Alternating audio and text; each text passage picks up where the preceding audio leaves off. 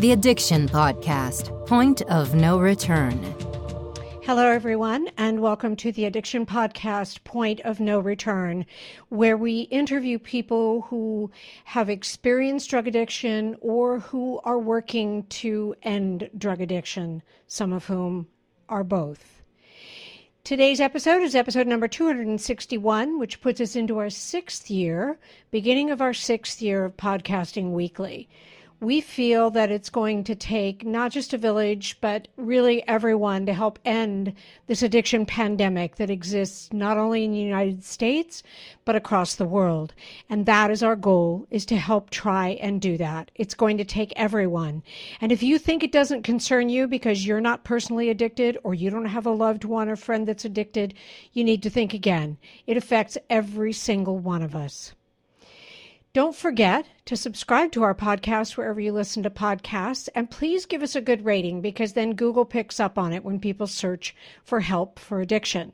Also, check out our YouTube channel, and once again, please subscribe and give us a thumbs up on our videos.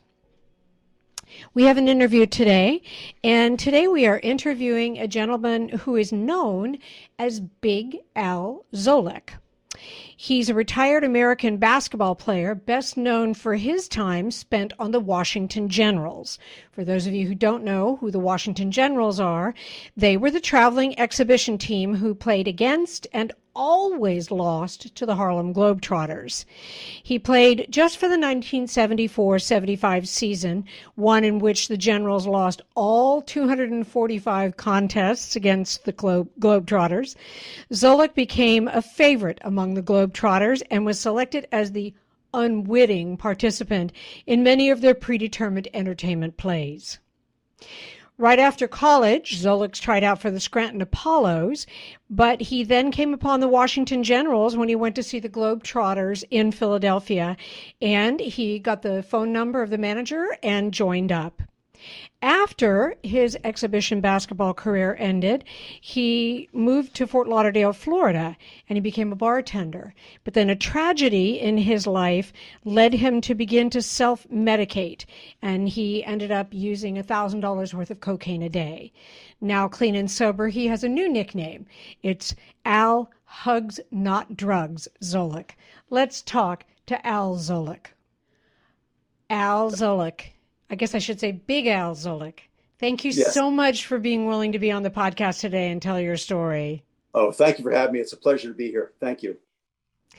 So, take us back. Um, we're obviously going to talk about one of the coolest part of your uh, parts of your career when you were with the Washington Generals. But take us back to where you grew up, what what it was like where you grew up, and what your you know what your family was like. Well, we were sort of like the Brady Bunch. Um, my mother uh, had myself and my brother Joe, and my stepfather uh, had my had four other siblings. See, when, when I was about two weeks old, the uh, my biological father, who I thought was, uh, left us. Mm. So I never saw him and never met him. So my mother got remarried, and it was like two families being brought together. And uh, you know, we weren't really that close, but me and my brother Joe uh, were very close. he was he's my biological brother and um, you know, I started actually playing basketball. I guess in uh, when I was in fourth grade. And it's a funny story because um, uh, I was going from a, a, group called Webelos to Boy Scouts, mm-hmm. and uh, I, I didn't want to be a Boy Scout. So what I would do is I would put my basketball stuff on underneath my Boy Scout outfit, go and play in a league in Woodbury, New Jersey, and then come home like I went to the Boy Scout meeting. So uh, my mother found out because I, I, scored a whopping four points one day. And back then, you know, they would put your names in the paper and all. And she started questioning me about it. And I says, Mom, I don't want to play, go to be a Boy Scout. I want to be a basketball player. So she said, okay. So I started playing basketball. So uh, fourth, fifth grade. Uh, when I was a freshman in high school, the coach kept me around because I was funny. Yeah, I was never any good. Then my my sophomore year, I was 17th man on the basketball JV basketball team. Never played. My junior year, I dressed varsity and I played two quarters JV. My senior year, I became the star of the team because I worked real hard. When everybody else was down the shore swimming and going out with their girlfriends, I was running steps up at a football stadium, lifting weights, trying to become a great basketball player, which enabled me to go into college. I went to a junior college for two years and we were third in the East in junior colleges. Then I transferred to a school called Glassboro State, which is now Rowan University in Jersey. And we went to the national championships two years in a row. And then after that, um, I took a young kid over to Philadelphia to see the Globetrotters play and uh, in the Spectrum. And I saw a guy on the Globetrotters who I knew. His name was Gene Hutchins.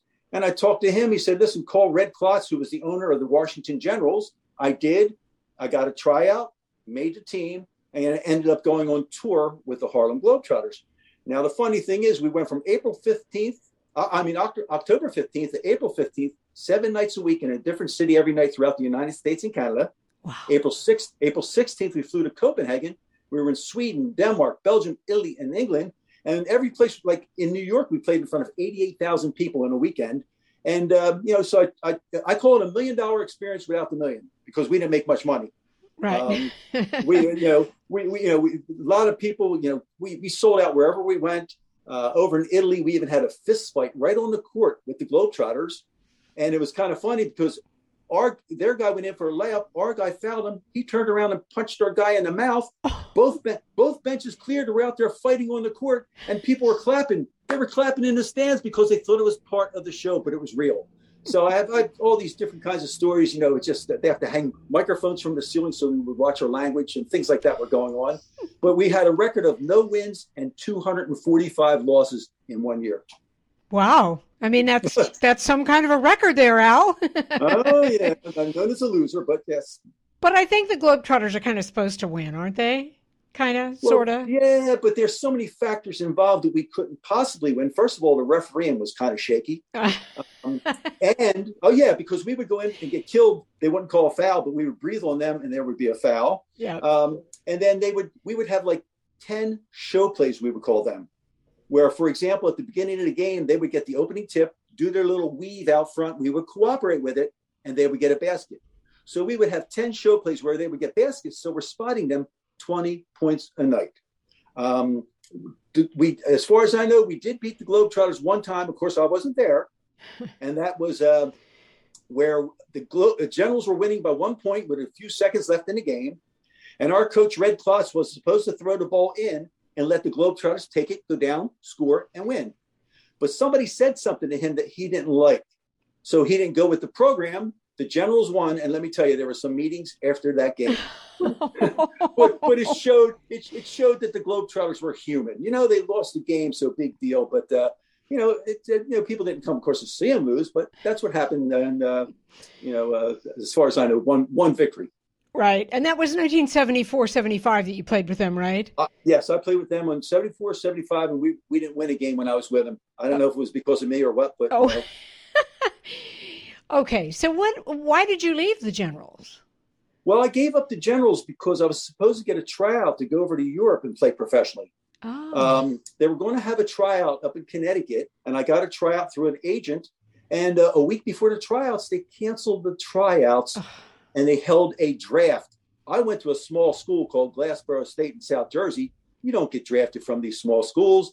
And then uh, what I started doing after that was I started working in a, uh, a resort area in Wildwood, New Jersey, as a non-drinking bartender bouncer. And then I would go to uh, during the winters, summers, and then I would go down to Fort Lauderdale, Florida during the winters and work as a non-drinking bouncer, bartender uh, type of a situation, back and forth, back and forth. Okay.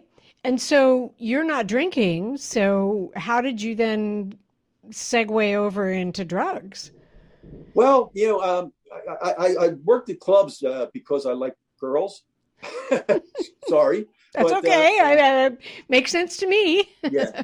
Well, well. See, uh, what had happened was um, when I was working in, in Florida when I was 27 years old, uh, I got a phone call and uh, they told me that my mother was taken to the hospital with a heart attack. Oh. Um, my mother had had about 13 previous heart attacks, even though she was only 54 years old. But so I, would always assume that she would go to the hospital, recover, and then come home. It always happened for the 13 previous times. Well, that night after work, about 2:30 in the morning, I uh, called uh, the Underwood Hospital in Woodbury, New Jersey, to see what you know condition of my mother. And uh, when I called there, I said, uh, they said we don't have anyone here by that name. And right away, that aroused my curiosity. I, I told him who I was. I had a big name in Woodbury. My brother was a police officer. So about three or four minutes later, the same woman comes back to the phone. And she says, uh, "I'm sorry to have to be the one to tell you this, but your uh, your mother died a couple hours ago. Oh. And uh, my mother was my best friend. Um, you know, we had just a fantastic relationship. And when I got those words, I just felt the uh, the emptiness feeling that you could possibly. I, words can't even explain the emptiness that I felt in my I'm body. So sorry. Oh. Yeah, so I, I flew up to um, Woodbury, New Jersey, to go to her funeral. After her funeral, I went back down to Florida with these feelings, with these emotions, with this pain, with this emptiness in my heart. And when I went back down to Florida, I went over to one of my so-called friends' houses. My friend said, "Here, Big Al, try some of this. This will help ease the pain that you're going through, help you escape reality for about a week or two. Hmm. I said to him, I said, What is it? He said, It's something called cocaine. Now, believe it or not, this is 1979. I was so straight. I never even heard of it before. But my, when my friend told me it was going to help me for a week or two, I said, Why not? So I did. I took it. Now, I didn't realize that my friend lied to me because you see, my two week escape turned into seven years of living hell. Wow. Seven years were still off free because it was given to me by a so called friend. Then I realized you had to buy it. Then I Mhm. realized how expensive it was. And then I myself turned into a big time drug dealer where my own personal habit grew from being free to up to $1,000 a day at times. Wow. $1,000 a day. Needless to say, I am lucky to be alive, or better yet, I like to say, somebody up there must really love me.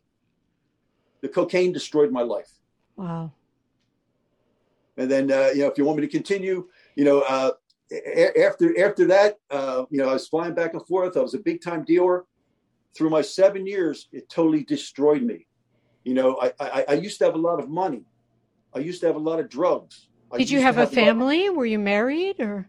No, I wasn't Okay. married. My mother had died. My Right. um, my uh, uh, stepfather had thrown me out of the house, and uh, so as I was uh, do- doing these drugs and dealing the drugs, um, uh, you know, I went through a process where you know I had such you know paranoia. You know, uh, um, when I, I would be standing in my house for five or six hours in a row, peeking out of my windows because I thought there was somebody Mm. chasing me. There was nobody out there chasing me, of course. I couldn't make it out of my house to get something to eat because when I was reaching for that doorknob, that pipe, that straw, that bottle would call my name like, you come here and, and, and, and it controlled my life. But I didn't care because I love getting high and I love getting drunk. During my last two years of my seven year addiction, the drugs paralyzed me for a month and a half. Wow. I couldn't walk. You would think that that like would straighten me out. physically paralyze you, not just mentally and spiritually. The nerves went, went down to my legs. I couldn't walk. And you would think that that would straighten me out. It did for a month and a half because I couldn't get out of my house and get my drugs. And none of my so called friends were delivering my so called friends. You know, where were they? They were over somebody else's house mooching for free. They didn't care if I lived, they didn't care if I died. But yet I thought they were my boys, my girls, or whatever you want to call them. So, like I said, near the end of my seven year addiction, when I ran out of money, when I ran out of drugs, when I ran out of friends, you know, I, I, I decided to, you know, look for a job because I, was, I, I didn't have any place to live, nothing to eat, nowhere to sleep. So I looked for a job, got a job, stopped doing the drugs, met a girl, got engaged. Now, since all these wonderful things were happening to me, I came up with this brilliant idea. I said, You can go back out with your drugs just on Fridays and Saturdays for fun. Mm. So I started messing around with the drugs on the weekends instead of going out with her. Until one day I walked into my apartment and this young lady had a surprise waiting for me. She was sitting on my sofa with my ring in her hand, crying her eyes out. Mm. And when I walked into the apartment that day, she said, Here, pal, here's your ring back. Get out of my life. Oh. She said, I'm sick and tired of watching you destroy yourself. She said, I'm sick and tired of watching you kill yourself, and I'm not going to let you destroy and kill me. When this young lady threw me out of her life, I had to do the toughest thing that I ever had to do as a man, and that is this. Three days later, I went over to an older woman's house, crying like a baby. And I said to this lady, I said, I've got a drug problem. You see, when somebody goes to an adult and they say they got a drinking problem, a drugging problem, or maybe some other sort of problem, a lot of adults are going to give you a big lecture. Yep. A lot of adults might scream and yell at you or something like that. The woman that I went to that day did something so simple that doesn't cost one penny. She reached out to me. She said, That's okay. She gave me a hug and took me for help. Mm. Thus, that's what developed my program called Do Hugs Not Drugs. And that's always my wardrobe. I, I wear the t-shirts wherever I go, Do Hugs Not Drugs. Uh, you know, I run basketball camps. I, I, you know, I've been speaking in schools for 30 years. I, now I'm speaking in churches. But you know, I, it, it, you know, that's that hug saved my life. But she took me over to a young lady's house, and in, that young lady introduced me to support groups. Mm. Okay. Now I went to these support groups for the wrong reason. I went because I wanted to get my girlfriend back. Okay. So I was, I stayed clean for about 30 days and I was feeling good. And you know what? I felt so good that I said to myself, like a lot of addicts do, I feel so good. Guess what? I can start, I can control it again. So I went out and bought an eighth of cocaine for $250. I came back to my apartment, laid out one line, did that one line. And all those feelings, all those emotions, and all those, that pain came back upon me just that quick. Wow. What what I did with that $250 worth of cocaine, I went over and flushed that down the toilet. Wow. And I said to myself, I'd rather flush that down the toilet than flush my life down the toilet. And I went to a meeting that night for the first time in my life for the right reason, for me, not for anybody else, for me, because I had to get myself back. Yep. Is that how you got clean and sober? Oh, was it like a 12 step program? Well, yeah, I went to a 12 step program and um, uh, you know, I would, I would, go to the meetings. You know, I, I, did what they said. You know, you know, I, I, would go to meetings. I hear people saying, "Oh, well, I went back out there," you know, and they go, "Oh, welcome back." And I, I, I would say this. You know what? It's a matter of life and death, people. None of this welcome back crap.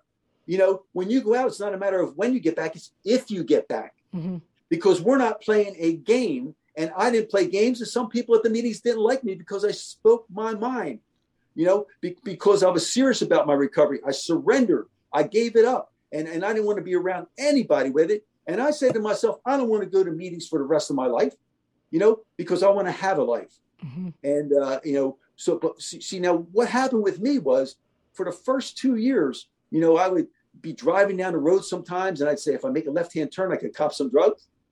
But I would go home, pick up the phone. Sometimes that weighs 500 pounds, mm-hmm. but I'd pick up the phone and call somebody. And sometimes just by dialing numbers, even though nobody answered the phone, just by dialing the numbers, it took my mind off of the thought of using for that moment. And then, uh, you know, but there was still something different in my life. There was something different and missing in my life for those two years. Um, I had, uh, it was on, I met these two young ladies, and they would keep on inviting me out to church. Okay. So it got to the point where I would see them and I would go in the other direction because I didn't want to hear any of that stuff at that time. But on January 29th, um, uh, 1989, I woke up and I went to that church where they invited me to. They had a guest speaker. His name was Jeff Fenholt, who used to be a lead singer for a group called Black Sabbath. Mm. He was their guest speaker talking about his drug addiction, his $15,000 a month apartment in New York, all these things. And at the end of that service, we had an altar call. Okay. And, and I felt something tugging at my heart. And I, I, I started looking around. I said, the packed auditorium. I said, what are these people going to think if I walk forward? And then finally I said to myself, you know something? I need this Jesus. And what I did was I went up, accepted the Lord into my heart as my personal savior, and my life has never been the same since. Wow no lightning bolts came down and hit me in the head. you know, I tell you what I did feel for the first time in my life. I felt something called inner peace. Mm. Okay. I yep. felt this inner peace. Yep. And, and, and, you know, as a matter of fact, I accepted the Lord the next five weeks in a row because you know something? I know you don't have to do it now, but that's what I did because I said to myself, I never got anything right in my life and I want to make sure I get this right. and then I put together a, a program which is called Do Hugs Not Drugs, where I speak in schools. And, you know, I married the same girl that threw me out of her life. I was going to ask you if you got her back. I uh-huh. was betting you did. Yes. She, you know, she didn't throw me out of her life because she didn't love me. She just wanted you to be clean and sober because she didn't want to lose you to drugs. I get that. Yes. Yeah. Yes. But you remember that guy that gave me those drugs and told me it would help me for two weeks? Well, he didn't tell me one thing, and a lot of people never tell this to people. What you stick in your body today can, might, and will affect your future kids. Now, I got married to the same girl that threw me out of her life. Uh, she got pregnant, and I did a lot of praying and crying during that pregnancy, hoping and pleading that my previous drinking and drugging wasn't going to affect our little child. You are listening to the Addiction Podcast, Point of No Return. For more information on the podcast or to reach out if you have a story you would like to share with us, go to our Facebook page by the same name, or you can email us at theaddictionpodcast at yahoo.com, or go to our website, theaddictionpodcast.com, or call us at 727 314 7080. And please remember to subscribe to our podcast wherever you listen to podcasts and give us a five star review. Sometimes, the hardest thing about getting someone into recovery is getting them to agree to treatment. Bobby Newman, a certified drug counselor with 30 years' experience and an over 85% success rate as an interventionist, has created a series of 12 videos that you can use right now to learn every step to get your loved one to agree to treatment. Call 1 833 918 0008 today and say the word podcast to get a 10% discount. Or go to newmaninterventions.com and type in the word podcast for a 10% discount. This service comes with a free one hour consultation with Bobby. On August the 6th at 6:49 in the morning, my wife and I had a beautiful baby girl. I went home from the hospital to get some sleep. Before my head hit the pillow, my telephone rang again. It was my wife on the other end of the line screaming and crying that there's something wrong with our baby. There's something wrong with our baby. Um, when I hung up the phone that morning, I, as I'm walking away from that phone, I start to cry my heart out. I, I stopped and I looked up to God and I said, Ha ha, you're testing me. I said, Dear Lord, your will will be done. I trust in you. And I walked away from that phone laughing. If somebody would have seen me, they would have thought I was crazy. You see, our daughter was born with something called SIDS, sudden infant death syndrome, sleep apnea, whatever you want to call it. Mm-hmm. They had to hook her, up, hook her up to a monitor for about eight weeks. And during those eight weeks, the buzzer went off six, seven, eight times a night. And what happens when that buzzer goes off? You got to run to the crib, not knowing if you're going to find a live baby or a dead one. And believe me, that wasn't fun. Well, you see, it doesn't end there. Seven years later, my wife and I had our second child on December 19th. On December 29th, we were sitting at 1.30 in the morning in our house watching TV with the baby in a little bassinet next to us. I looked down at her little child and I saw milk coming out of her mouth. So I went out to the kitchen, got a towel, came in and wiped her milk away. The next thing I know, she's starting to turn purple. Oh my God. Okay. My wife runs to the phone, screaming and crying, dialing 911. Hurry, hurry, please get here. I pick up her little baby out of that bassinet, and all, all the stuff starts coming out of her nose and her mouth. And what I did was I held her up to God and I said, please, God, you know, if you need someone, take me, not her, because she was dying in my hands, 10 days old. You know, she was born with reflux and we didn't know it. We got her to the hospital and, you know, everything, you know, both my daughters survived and both my daughters are living. But let me tell you something. The, I don't want anybody ever to go through the pain that it still you can see right it still yeah. bothers me today because yeah. I feel so so lucky and so blessed because I've been to so many funerals of kids 10, 11, 12, 13 years old because they're doing drugs, they're huffing this, they're doing that. Yep. You know, and I see the parents sitting on those little sofas crying their hearts out because there's nothing that they can do because their son or daughter's laying in that little box. Yeah. You know, I'm a pretty lucky guy. Both my kids today, my daughter, my, my first daughter that had this uh, SIDS is 31. She mm-hmm. has her two, two, our two grandchildren now, a four-year-old granddaughter, uh, uh, Caroline, and a one-year-old uh, grandson, Asher. My other daughter is 24, 25 years old. She graduated from uh, Liberty University in Lynchburg, Virginia, and she's out in Nashville, Tennessee. She's the one that was born with the reflux. Yeah. You know, I've been, I've been real strict on my kids because, because speaking in schools, I know what's going down. Yep. 30 years ago, when I was speaking in schools, I would speak about heroin. hmm People would look at me like I had two heads because back then they thought a heroin addict was an African American laying in a gutter with a spike hanging out of their arm. Wake up, people. Yep. Drugs do not discriminate. They don't care if you're black, white, yellow, pink. They don't care if you're short, tall, fat, or skinny. They don't care if you're from Society Hill, Cherry Hill, Blueberry Hill. They do not discriminate. And I've been to all kinds of funerals as a direct result of this. Yep. I, you know, I, the states have got me very upset that are legalizing marijuana for recreational usage.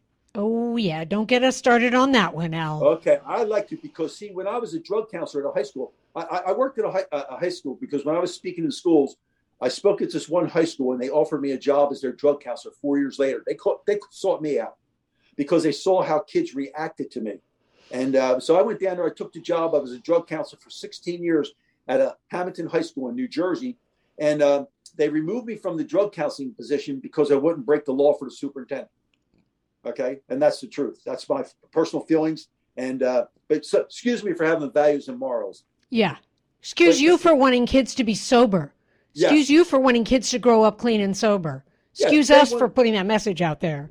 Yeah. So so uh, you know uh, you know you've heard of the SAM report, the Smart Approach to Marijuana. Okay, it's an organization. Okay, it's called SAM, Smart Approach to Marijuana, and there's this group. You know, but anyhow, th- th- th- they're anti legalizing it all. So New Jersey just legalized uh, recreational usage, and I I called one of the senators in Jersey, and he wouldn't call me back. He usually calls me back, but he had his people call me back, and said, uh, I said, well, what do we do? Follow the money? And they said, oh, no, there's too many people incarcerated because of marijuana. I says, couldn't you uh, lower the penalty and raise the fines? You know, I said, are you familiar with this organization called SAM? I said, you know, in Colorado, the first state to legalize it, uh, the first year, traffic deaths went through the roof. 38 uh, 38% increase in hospitalizations directly due to marijuana. 32% increase in emergency room visits directly due to marijuana. Um, uh, you know, and I said to them, I said, you know something? You got every drug dealer in New Jersey jumping up and down. What do you mean? I said, I used to deal drugs. You know, I'm going to buy my first batch from you in that little vial that you're selling me, and then I'm going to buy it off someone else that's selling it for a cheaper price and just fill that vial up every week. You know, so you're going to sell for 60 ounce, I'm going to sell for 40. And guess what? I'm going to make a lot of money. But you know, here you are putting the safety and welfare of the people of our state in jeopardy because because of money and big tobacco's behind this. You know, all these you know uh, multi-million dollar companies are behind this. They don't care about your kids until one of their kids die, until something happens to their kid, and then they want to sue everybody. Yep. Yep. Well, we're going to get some flashback on this one, but you know what? I don't care, Al. We've said it over and over again. It's a really bad idea to legalize marijuana. Not talking about medical marijuana for people who need it, talking about recreational marijuana. Bad idea. Yes. Now you say that about the the um, medical uh, marijuana. When I was a drug counselor, I was against it because I said I knew where it would go. hmm Okay, legalize this, then boom, boom, boom, boom. hmm Well, my mother-in-law had cancer, and they didn't tell her to go home and smoke a doobie, go home and smoke a joint. They gave her a pill called Marinol, which is made from marijuana, and you just swallow it. You don't, you know, smoke a joint or nothing like that, and that helps ease the pain. there you, You know, go. yes, it's good for glaucoma. It's good for a few different things, but you know, uh, um, they also have new research on this. Smoking marijuana is directly related to schizophrenia, hmm psychosis, hmm suicidality, Yep. depression, anxiety.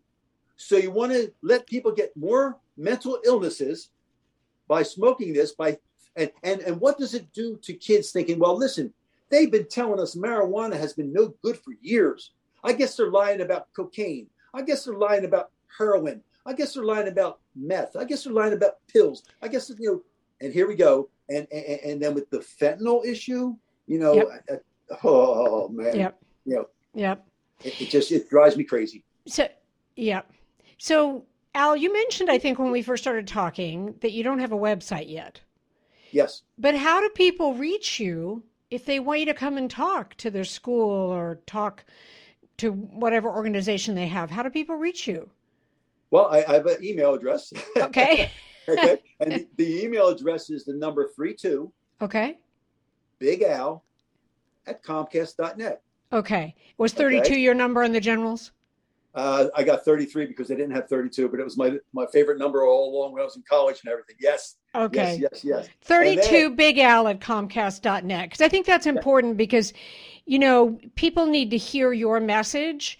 And it sounds like, I mean, just based on you talking to us today, it sounds like you are a great speaker.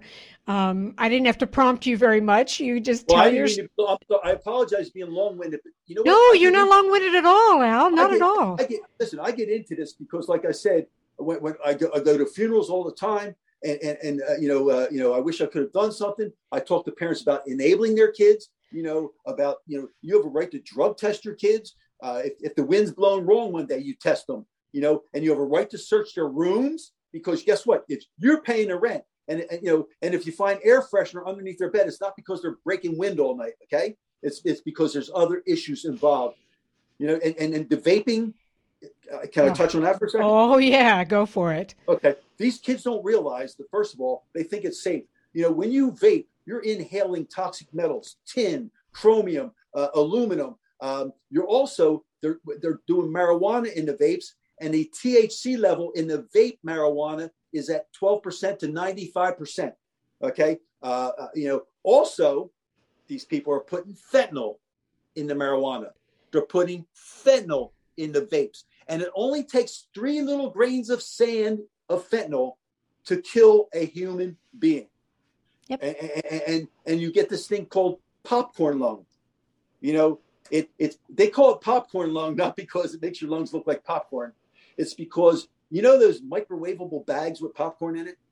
When you microwave it, it releases releases this this chemical, uh, diacetyltol or something like that. It, it is, and and that does lung damage and it, it restricts your airways. And eventually, you know, you're if you can't have open airways, you're not going to be able to breathe. And guess what? If you can't breathe, you're going to die eventually. These long-term effects of all this stuff, especially the, the and these tobacco companies know what they're doing. They're putting flavors and all this other kind of stuff, and the flavors itself is very harmful to you. it's very harmful to you, and, and, and it just drives me crazy when I when I see all this stuff going on in our America that used to be free, in our America, Yep. uh, and, and destroying, coming right up through that border in Mexico, whether you want to hear it or not, you know, and coming from a area called China, and that's how they're destroying our country. They're going to do it from the inside out by killing our youth, destroying our brains, and doing that. And that's what that that's what that's what's happening. You know, Al, I don't think you're long winded at all. I think you make unbelievable points that we've made over and over again on the podcast, and it needs to continue to be said. And parents have got to be vigilant. You know, when when I have in the past talked to a parent who just had no idea their kid was doing drugs, you know, I get that, but we have to be more vigilant than that. We just do because there's so much pressure out there for kids to vape or, you know, smoke or or or what have you. And I think that you make really really good points. Al, I I can't thank you enough for talking to us today, for telling us your story, which is a very emotional story.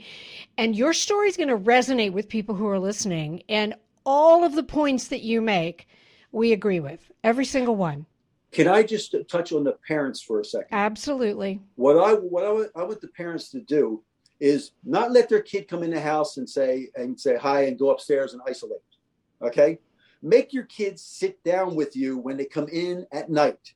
Okay, because then you can sit down. If they know that they're going to have to sit down with you and talk, it's going to cut down the odds of them coming home high or drunk or whatever the situation might be.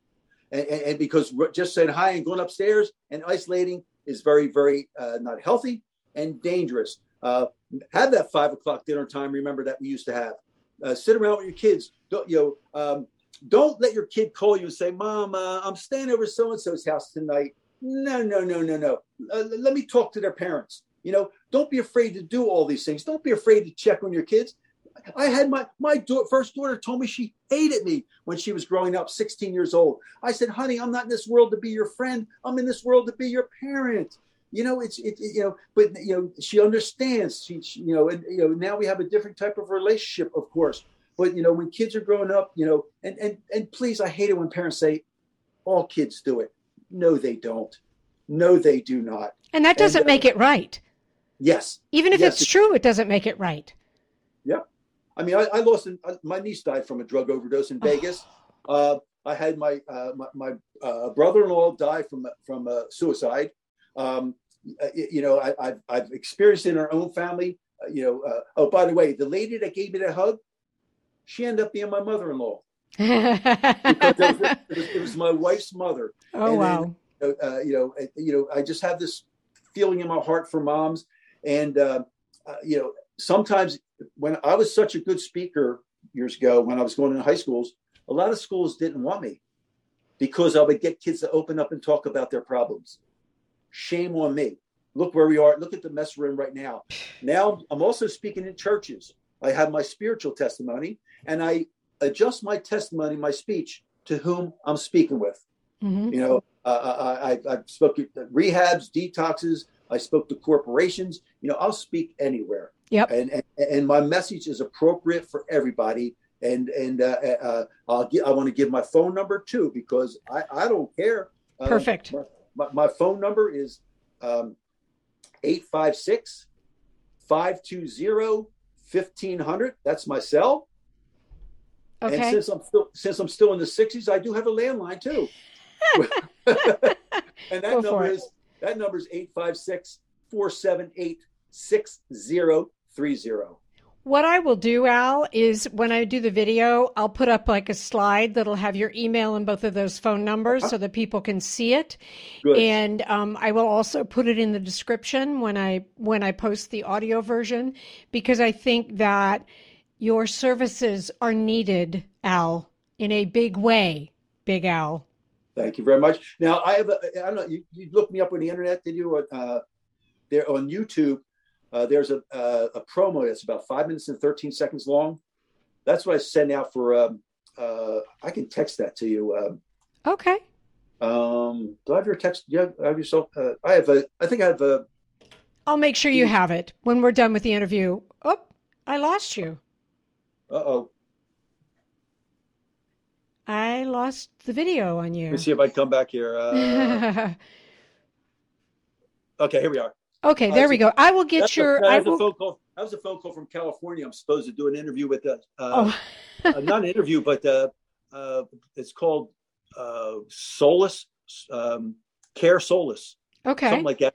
Uh, they have uh, 400 high schools that they have counselors in, and uh, okay. So just, yeah. Well, let me let you go then. Thank you so oh, much for need... being. Thank you for being with us today, and I will make sure that your contact information is readily available on um, both the audio and the video version. And you know, just keep doing what you're doing, Al. You are fighting the good fight, and I'm so happy that your daughters survived and they're doing as well as they are. And thank you. It, it has a happy ending, and I appreciate that. Yes. Thank you so much. much. God bless you all. And I'm going to text that uh, promo to Steve, and then we'll, you know, if you like it, spread it to some churches, please. Perfect. I'll do that. God bless you. Appreciate it. Thank you so much for listening today. I hope you enjoyed the interview with Big Al Szolack. And I, I'm going to give you his contact information again before I end the podcast. His email is 32bigal at comcast.net. His cell phone is 856 520 1500. His landline is 856 478 6030, and he's available to speak. And if you enjoyed his interview today and you have any sort of an organization, church, school, PTA, community organization that would benefit from him speaking, then reach out to him. We'll be back again next week with another interview. You have been listening to the Addiction Podcast, Point of No Return. For more information, reach out to us on Facebook or go to www.theaddictionpodcast.com. Our email is theaddictionpodcast at yahoo.com.